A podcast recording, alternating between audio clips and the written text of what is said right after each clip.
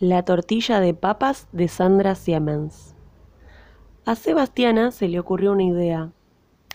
Cocinaría tortilla de papas.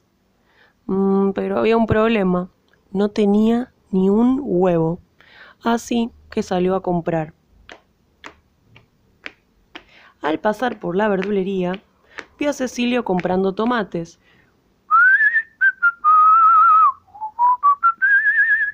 eran tan rojos y tan redondos que compró un kilo ella también. En la panadería hablaban de un viento que venía del norte. Pero a Sebastiana la enamoró el aroma que venía del pan y compró seis flautas amarillas. Sebastiana siguió caminando y cuando se quiso acordar, otra vez estaba frente a la puerta de su casa. Por suerte, dijo, ya me dolían las piernas. Descargó los tomates y los panes en la mesa de la cocina y se dispuso a preparar la tortilla de papas. Mm, pero había un problema. No tenía ni un huevo. ¡Ay, qué cabeza! dijo Sebastiana, y salió a comprar. En el almacén encontró a Nicolasa comprando aceitunas. Pequeñas y lustrosas como piedritas de río.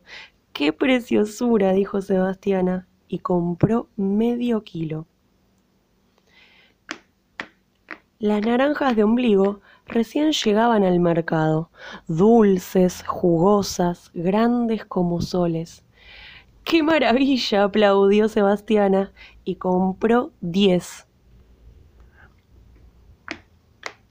En la esquina de la plaza estaba Felisa comprando lirios, tan azules y perfumados que Sebastiana compró un ramo gigante. Siguió caminando y cuando se quiso acordar, otra vez estaba frente a la puerta de su casa. Por suerte, dijo Sebastiana, ya me dolían las piernas. Descargó las compras y se dispuso a preparar la tortilla de papa. En la mesa de la cocina tenía tomates, panes, lirios, naranjas, aceitunas. Mm, pero había un problema no tenía ni un huevo.